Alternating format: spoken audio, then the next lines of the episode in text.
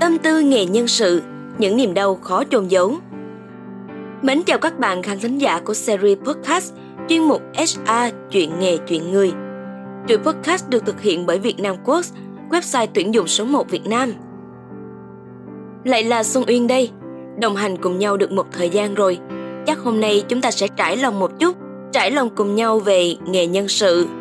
Một nghề mà rất thường được ví von là nghề làm dâu trăm họ. Cái nghề vui nhiều mà buồn cũng không ít.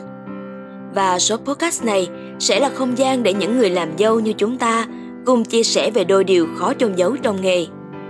Vậy thì còn đợi gì nữa, chúng mình bắt đầu ha! Qua bao trải nghiệm và sóng gió cuộc đời thì mình phải công nhận là công việc nhân sự khá nhiều thử thách.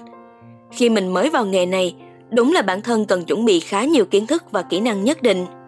Bởi đây là công việc mà bạn làm với con người, nó hoàn toàn khác với bạn làm với công cụ hoặc làm với máy tính.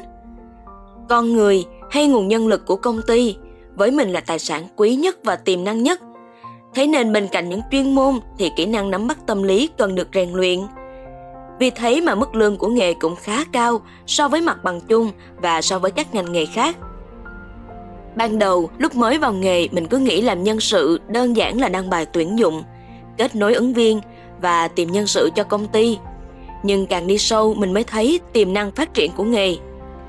Để tiến đến những vị trí cao hơn trong nghề, để hỗ trợ công việc tốt nhất, thì người làm nhân sự phải có chí cầu tiến và không ngừng học hỏi, trau dồi nhiều kiến thức và kỹ năng cho bản thân.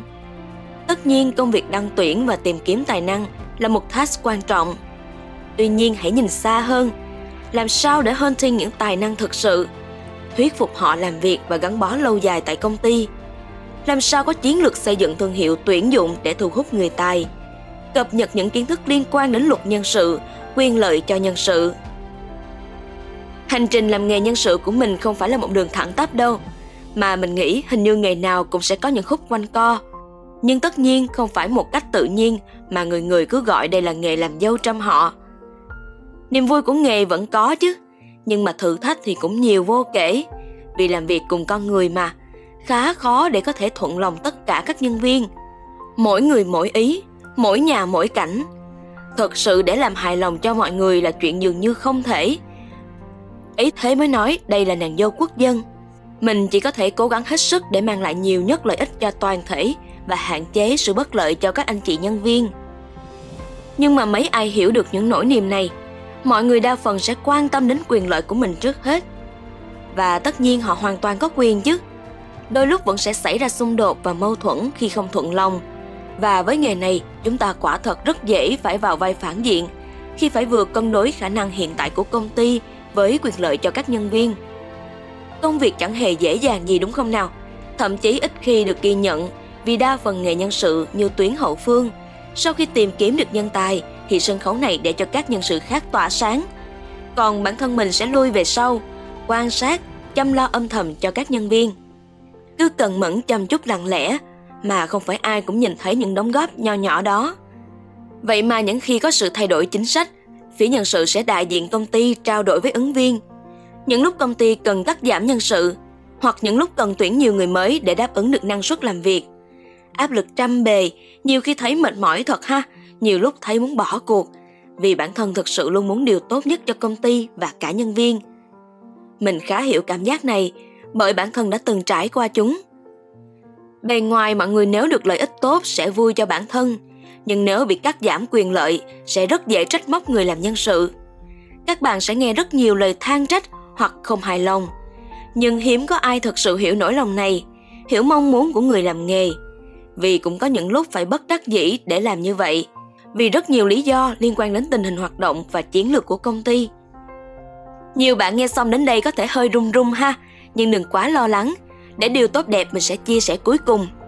Chứ nếu một chiếc nghề đầy thử thách như vậy thì đã không ai dám dấn thân, đúng không nào?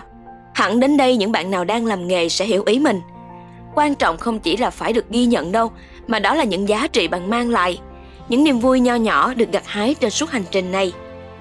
Nghề nhân sự đúng là khó, nhưng với những ai thật sự hướng đến những giá trị cho con người, thì cái bạn nhận lại rất xứng đáng. Hơn cả những lời khen, đó là những mối quan hệ tốt đẹp cùng các đồng nghiệp, mạng lưới nhiều nhân sự trẻ và tài năng. bạn đang nắm trong tay nguồn tài nguyên quý nhất mà các doanh nghiệp luôn mong tìm kiếm. Ngay cả chính bản thân bạn cũng sẽ trở nên tâm lý hơn, nâng tầm nhìn chiến lược cho bản thân. Bởi càng đào sâu vào nghề, bạn càng nâng cấp chính mình về tư duy và kỹ năng. Mặt khác, bạn còn là một mắt xích quan trọng trong mọi bộ máy của các công ty. Bạn nắm giữ vai trò then chốt giúp các doanh nghiệp vận hành trơn tru hơn rất nhiều. Đấy, tin mình nha, những ai kiên trì dù trong bất cứ ngành nghề nào chứ không hẳn là nghề nhân sự, đều sẽ nhận được một quả ngọt xứng đáng. Bản thân mình đã trải nghiệm và vẫn đang tiếp tục không ngừng học hỏi và dấn thân. Mình chúc các bạn luôn vững tin và bản lĩnh, đặc biệt là các bạn đang làm nghề làm dâu trăm họ này nhé. Đúng là khó khăn sẽ rất nhiều, nhưng bạn sẽ trưởng thành và học hỏi được vô số điều thú vị. Cùng cố gắng nhé các bạn. Còn bây giờ thì xin chào và tạm biệt các bạn. Hẹn gặp lại trong các kỳ podcast tiếp theo nhé.